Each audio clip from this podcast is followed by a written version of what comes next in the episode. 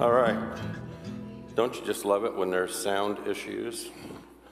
You know, it seems like that's the bane of the church, is sound issues. So, well, um, I'm glad to be here on one hand this morning. I'm not glad to be here on another hand this morning because Corey is uh, sick. And uh, if he's sick enough not to preach, then you know he's pretty darn sick. And, uh, or he's sick enough not to be here this morning to listen to me preach for him, you know he's sick. And so uh, Corey got a hold of me on Thursday, texted me, and said, Hey, I'm sick. Can you preach for me Sunday? And I immediately began to think of all the reasons I couldn't. Um, you know, I was thinking, well, my wife's having knee surgery on Friday. My daughter and her family are getting ready to go to Rhode Island. I don't have time to get ready. And then I called Corey to just to talk to him briefly. And when he answered the phone, I thought, oh, I think I'll be preaching Sunday. he didn't sound so good. And, uh, you know, he uh, sent me his, I know you guys are in a, a, a discipleship thing. Um, I'm not going to talk about that today he, he did send me his preliminary notes about what he was going to be preaching about this morning. I think he hoped I might be able to work that in, but I looked at his notes, and it's really hard to take what someone else is thinking and apply it and make it come out the way they want. So I decided, well, I'm not going to do that. And then I wrestled with what to preach on, and I put together a message, and I told my wife on a Friday evening, I worked on it for a while, and yesterday morning, and had it all ready and printed it out and all that. And then I got, it, but I kept having all these feelings like this isn't what God wants me to preach. I'm not sure what to do. I wish I hadn't said yes. You know, all those things that go through a preacher's mind. And this morning I got up and revamped the whole message. And I know you hear every now and then the pastors do that, but pastors do that um, because God speaks to us in different ways. And um, I didn't have peace about what I was going to preach on. But I do now. And so we're going to look at um, one of the Old Testament characters that fascinates me, and that's Elijah. In 1 Kings uh, 17, 18, 19, you read a, whole, a lot about Elijah and all of the experiences that Elijah had. I think one of the reasons I'm so attracted to Elijah is because he experiences all of the ups and downs, all of the possible emotions that a human being can have you know, he has tremendous victories, he has tremendous lows. He came to the point he was so depressed, he wanted God just to take his life. And so this morning I want to I want to look at 1 Kings chapter 17 verses 1 through 16 and I'm going to read out a New Living Translation uh, if you want to have that open and follow along. And one of the things I read a while back is that you don't know that God is all you need until God is all you've got. Let me say that again. You don't know that God is all you need until God is all you've got. And so I want to look at Elijah the prophet.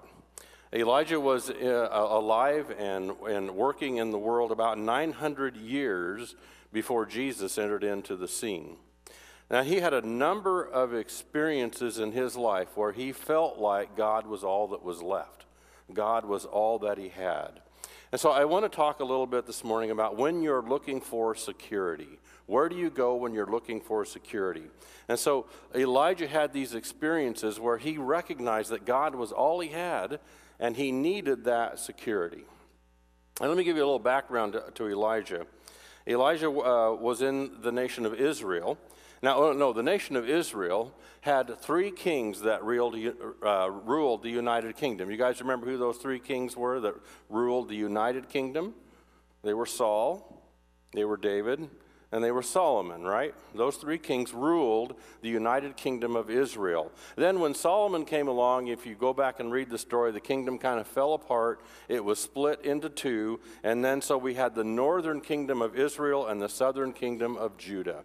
And it's really interesting to go back and read how that division in the kingdom came about when Solomon was king. And you can look back and see all the mis- crazy mistakes that Solomon made. But you know what? It was part of God's plan. So both kingdoms had a string of terrible leaders. If you read through 1st and 2nd Kings, you will see that both the northern kingdom and the southern kingdom had a string of horrible kings. Today, uh, we're going to look at the northern kingdom just the northern kingdom of Israel. That's where Elijah was active.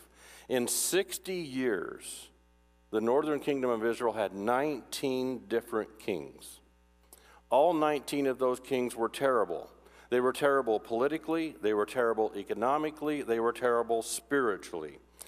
But the Bible says at the time of Elijah, the worst king of all, was in power. And so in 1 Kings chapter 16, verse 30, it says, But Ahab, son of Omri, did what was evil in the Lord's sight.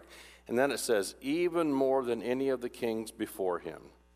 And as though it were not enough to follow the example of Jeroboam, he married Jezebel, the daughter of the king Ethbaal of the Sidonians. And he began to bow down and worship to Baal. First, Ahab built a temple and an altar for Baal in Samaria. Then he set up an Asherah pole.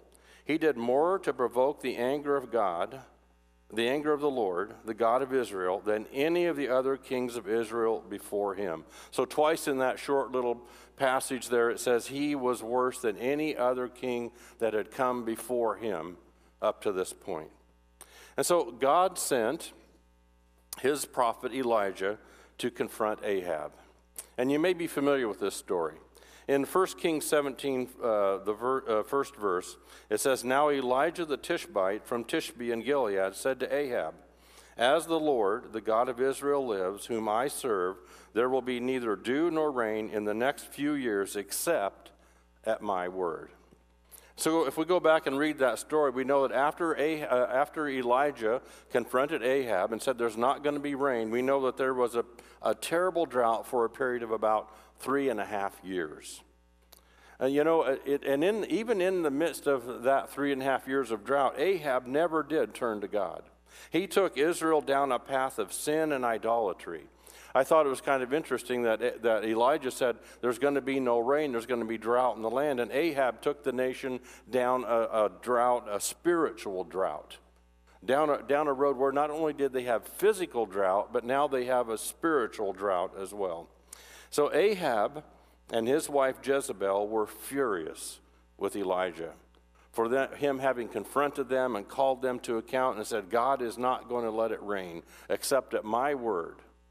And so they did everything they possibly could to get their hands on Elijah. They put out, they put people out to search the land. They, they, they threatened people with their life if they had seen Elijah and didn't tell the king. So they did everything that they could to find Elijah and take him captive. So today I want to look at just three phases in Elijah's life. Three phases that Elijah experienced in his life and three phases that you and I experience multiple times in our lives throughout the course of the time that God gives us on earth. So I want to, uh, the, what I, my, big, my big point is when you're looking for security. That's what I want to talk about. When you're looking for security. And I have three points, and they're going to sound a little weird, but bear with me. We will come to a good resolution. When you're looking for security, first of all, you may have to stop in the ravine of obscurity. I call it the ravine of obscurity. In 1 Kings 17, beginning in verse 2, then the word of the Lord came to Elijah Leave here, turn eastward, eastward, and hide in the Kerith ravine east of the Jordan. You will drink from the brook, and I have directed ravens to supply you with food. So he did what the Lord had told him. He went to the Kerith ravine, east of the Jordan, and stayed there. The ravens brought him bread and meat in the morning and bread and meat in the evening, and he drank from the brook. Some time later, the brook dried up because there had been no rain in the land. So, this ravine of obscurity, his first stop was what was called the ravine of Kerith. It was an obscure place. Nobody knew where he was. He was hiding there. He obeyed God and went to this ravine. Now, when you think about a ravine, a, re- a ravine is a deep, narrow, dark rut. And this is where Elijah was living, in a deep, narrow, dark rut.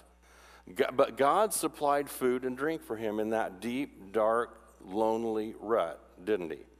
I was thinking, I don't know for sure about you, but I don't think I'd like to live in that deep, dark, lonely rut for a year or so alone. Would you? I really wouldn't. But that's where Elijah found himself in this ravine of obscurity where nobody knew where he was. Nobody was there with him except for the birds and the brook. So God supplied for Elijah in a very unusual way. The ravens supplied food for him, and the brook supplied water.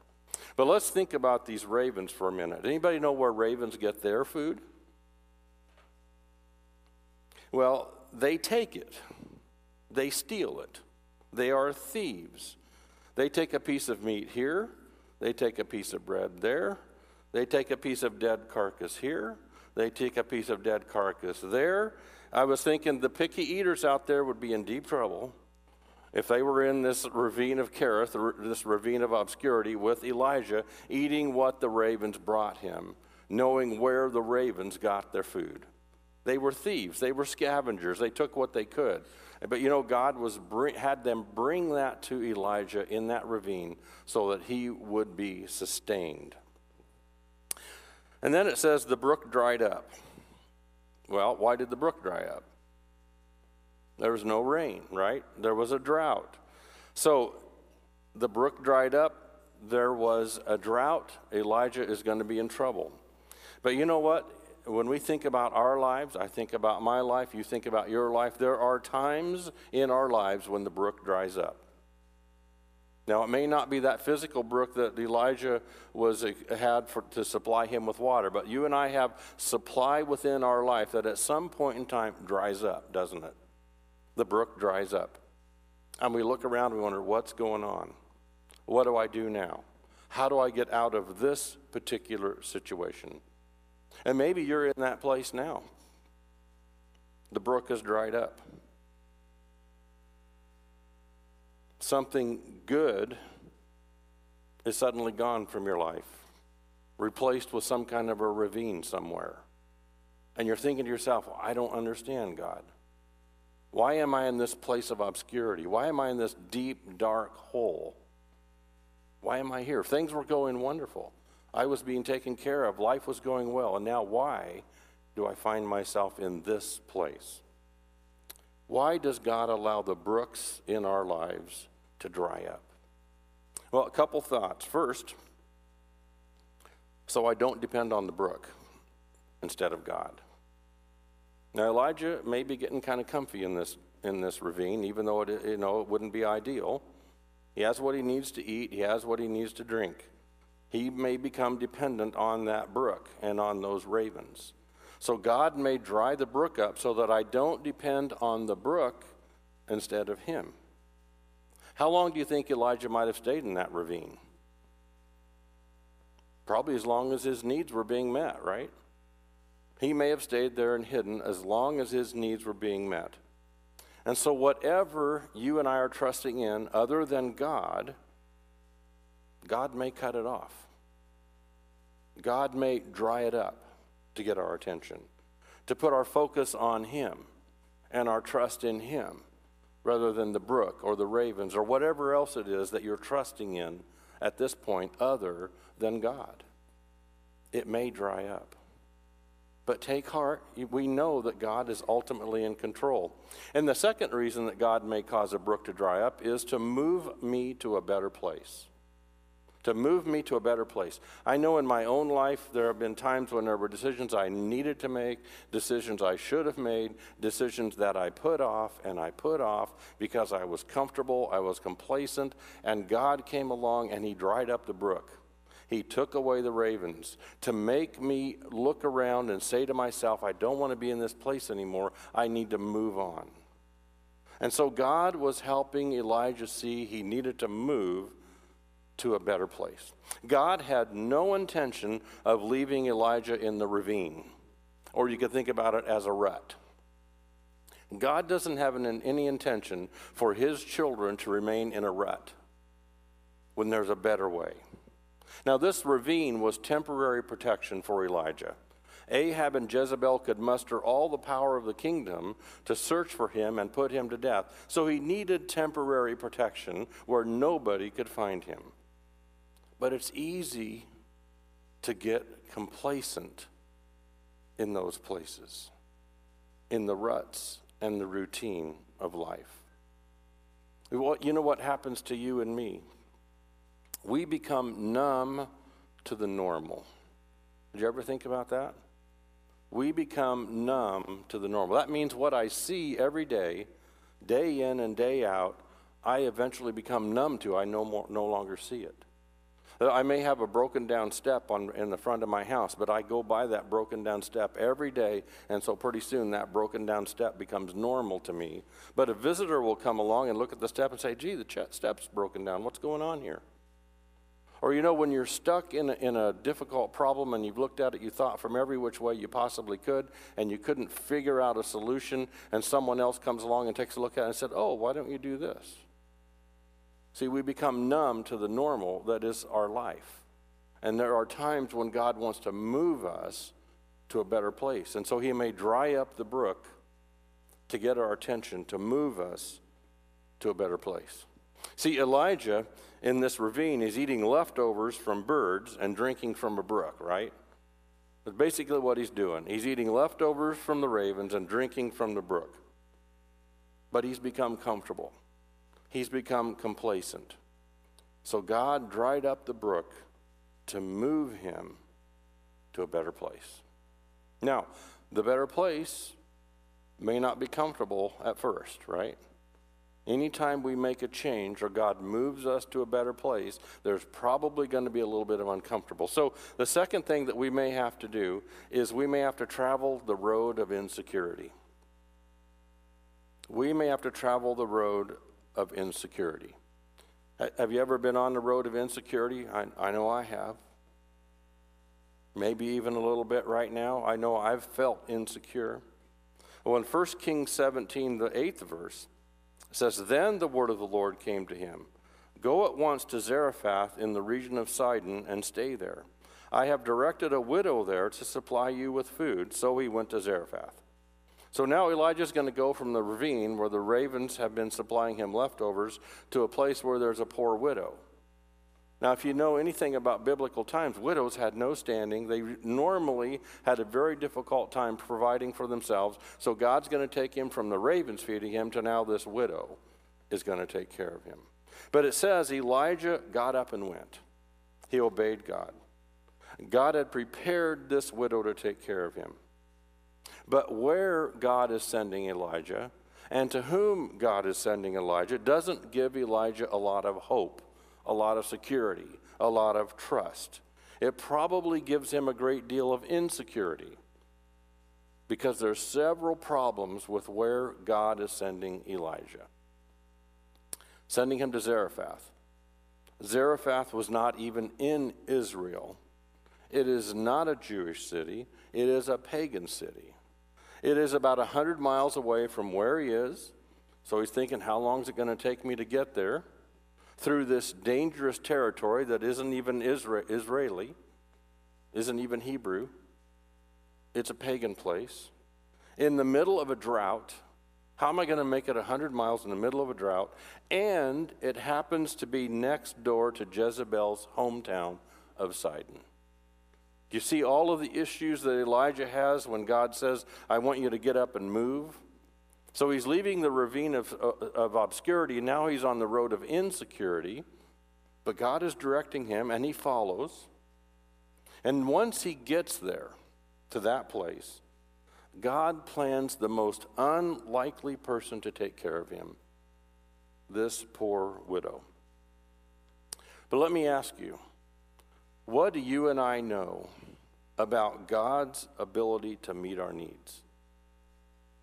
I, I put in bold here it's impossible for me to have a need that God cannot meet. It is impossible for me to have a need that God cannot meet. And, but sometimes God meets those needs in the, in the ravine of obscurity, but He also sometimes meets those needs on the road of insecurity. That's why we have to trust God. If we weren't in an obscure place, if we weren't in an insecure place, we would be in control. We would be able to handle it ourselves. We wouldn't have to turn to anyone else for help. But God's plan for you and me is to trust Him and to rely on one another. So sometimes God will meet our needs on that road of insecurity. Sometimes He meets our needs in the most unexpected ways. And sometimes we just have to trust Him and take that next step of faith. So we've gone from obscurity to insecurity. The third point is we may have to live in the reality of scarcity. The reality of scarcity. It doesn't sound like God's doing a great job of taking care of Elijah, does it? He's from obscurity to insecurity, now to scarcity. But let's look at what God does. You know, I, have uh, I probably shared this with you guys before, but uh, when my kids were growing up, I tried to give them some economics lessons. You know, I talked to them oftentimes about opportunity cost. You know what opportunity cost is? Opportunity cost says that if I spend my money on candy, I won't be able to buy groceries, right? Opportunity cost says if I spend my money on one thing, I can't spend it on another. If I spend my time watching TV, I won't be able to study and do my homework. There's that opportunity cost to everything. That's because resources are limited. Resources are limited. And, and that's just a reality where every part of life, resources are limited. There is scarcity. So in 1 Kings 17 and beginning of verse 10, it says, when he came to the town gate, a widow was there gathering sticks. He called to her and asked, Would you bring me a little water in a jar so I may have a drink? As she was going to get it, he called, And bring me, please, a piece of bread. And she says, As surely as the Lord your God lives, she replied, I don't have any bread, only a handful of flour in a jar and a little olive oil in a jug. I am gathering a few sticks to take home and make a meal for myself and my son, that we may eat it and die. Elijah said to her, Don't be afraid. Go home and do as you have said. But first make a small loaf of bread for me from what you have and bring it to me, and then make something for yourself and your son. For this is what the Lord, the God of Israel, says The jar of flour will not be used up, the jug of oil will not run dry until the day the Lord sends rain. She went away and did as Elijah had told her, so there was food every day for Elijah and for the woman and her family. For the jar of flour was not used up, the jug of oil did not run dry, in keeping with the word of the Lord spoken by Elijah. Let's put ourselves in maybe a mo- more modern day setting.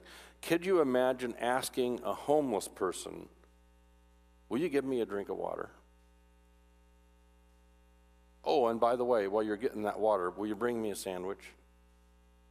You think of the homeless people that you see. And I know I drive to Wichita every day, nearly every day to go to work. And I get off on the Central Business District and I drive on that access road over, where the bridge is there, where Kellogg is going. Every day there's eight to ten homeless people there. They're either sleeping or, or they're standing on the corner begging or they're moving their stuff around or there are some, oftentimes two or three of them standing somewhere screaming and yelling at some imaginary person that they're very angry with and you wonder what the world's going on in their life. So I think to myself, what if I were to walk up to one of them and say, hey, could you give me a drink of your water? And uh, by the way, how about sharing your sandwich with me? It wouldn't turn out very well. Those folks are very protective of their stuff. I mean, they'll leave it sit out in public. You think, man, that's crazy. Somebody will steal it. But they don't. I don't understand that. But imagine asking them for a drink of water or a sandwich. They don't have it to share in the first place. So, the reality of scarcity that you and I have to face. She said, I don't have any bread. I only have a handful of flour in a jar and a little olive oil. I'm gathering a few sticks to make some bread for my son and myself so that we can eat it and die. That was her life. This is the person God said was going to take care of you. And Elijah scratching his head. What the world? Why would God do that to a poor widow woman who isn't even Jewish? who's an idol worshiper, and who, who even said to Elijah, As the Lord your God lives. She recognized that he's a foreigner. He doesn't even worship the God she worships. Because God told him to, and Elijah obeyed, God was able to meet the need. He took care of not only Elijah, but the widow and her son in the process because Elijah trusted God and obeyed. So, what that says to me is we have to take what we have, give it to God, and He will multiply it and meet our need and the needs of the people around us. It doesn't make sense, it doesn't sound right, it seems illogical. All of that's true. It doesn't make sense. It doesn't sound right. It seems illogical, but that's the way God works. I, I remember when Karen and I made the decision to go to seminary back in 1991. I was, I was leaving a good job. I was a supervisor in the Postal Service and made good money, provided for my family. I'd been working in that job for 10 years or more. And uh, I still remember to this day, because my boss, my postmaster, who I worked for, was not a Christian. And I remember hearing him, overhearing him on a phone call, and he was talking to another postmaster about 50 miles away, and he was saying to this guy, I don't understand what Terry's doing. I don't understand why he's making this decision. I don't understand why he's leaving his job. I don't understand why. I don't understand. And I thought to myself, no, you don't understand because you don't know God. You don't know how God works. You don't know how he meets needs. And I always tell people, you know, we moved to Kansas City, gave up our job, moved to Kansas City with four kids, but we were never naked in the streets, you know? We, we never ran naked in the streets. We had all of our needs met. We pulled together as a seminary community and we helped and cared for what I, we cared for one another and we had what we needed.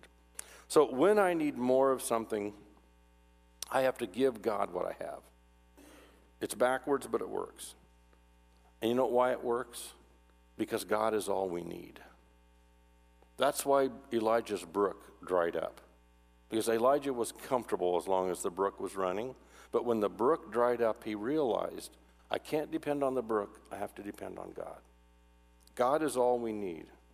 Where God guides, God provides. And I believe that. And where God guides, He also equips and enables. So you know, we, we may find ourselves in a place of obscurity for a time. We may find ourselves in a place of insecurity. You know, that whole seminary experience was, was for me, at being a, a type A OCD person, was a very insecure time. And if it wasn't for my wife, who uh, is much stronger in that area than me, I probably would have left. Probably would have packed up our stuff, said, hey, I'm taking these kids back to Nebraska. We're going to go back to our life. I've had enough of this already. We drove into Kansas City in, in December in the middle of a more or less a blizzard. It was extremely cold. The house we were supposed to move into wasn't ready. We moved into Carpenter Hall. And how many of you guys are familiar with Central Seminary? It was freezing in there. The heat had gone out. It was nuts. And I told Karen, we're going back home. I'm not doing this. But you know what? God said, no, you're not. I will take care of you. I will take care of your family. You're going to be fine. And God has come through. He has come through. You know, we have to trust God one day at a time. You know, the Bible tells us that over and over and over again. But I had a thought God's will for me is more in the present than the future. It's more in the present than the future. And I, I'm, and I had that thought, and I've tried to wrap my brain around it. But I have to remember, God wants me to live day by day, moment by moment, and to, and to do the next right thing that is before me. So God's plan for me, you know, I can look ahead and say, well, my plan tomorrow is this, my plan tomorrow is that, my plan Wednesday is this. But my, the plan for God for me is more in the present. It's for me to be here in El Dorado, Kansas on this Sunday morning, filling in for Corey because he's sick. So God's plan for me is in the present. Let's try to focus on what God is doing now and worry less about what God is going to do in the future because He will be there and He will take care of us. In Proverbs 3, it says, Trust in the Lord with all your heart, lean not on your own understanding. In all your ways, acknowledge Him, and He shall direct your paths. And you know, the only way we learn that truly is to experience it, to go through obscurity and insecurity and scarcity and come out on the other end with God taking care of us and meeting our needs. Let's pray. Lord, I thank you for this day. I do pray for Corey and Andrea and just pray for their health, their recovery, and other people I know who are even in the hospital right now and in serious critical condition. And uh, we just pray that for healing for them, for uh, you to touch them and to bring full and complete healing. We pray for protection for ourselves and our family from the uh, COVID virus, Lord. We pray that you would help us to see that you will meet our needs and take care of us, even in the midst of difficulty and struggle when we don't see what the future holds. We know that you hold the future, and we're going to trust in you. And Lord, I do pray that you would help us to look back and see those times that you've brought us through obscurity and insecurity and scarcity, and you have blessed us beyond measure. I ask your blessing upon this community of faith that meets here. Take care of this group, Lord. Help them to continue the good work that you've given them. And I just pray that Corey will be back next week and be back to full strength, I pray, in Jesus' name. Amen.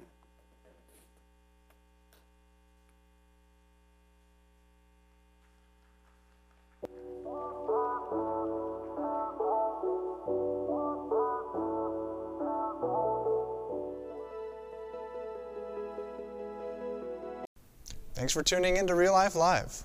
Our hope and prayer is that the time you've spent with us has left you encouraged and challenged in your faith. It may have also left you with some questions, or maybe wondering how all this faith stuff works. So we want to help you with that. Head over to reallifecc.us for a few different ways we can connect. We're thankful you joined us today and want to extend an invitation for you to join us in person at our current home in El Dorado, Kansas at the Civic Center, 201 East Central on Sundays at 10 a.m. We hope You'll keep tuning in and growing in your faith to look more like Jesus every day. See you next time.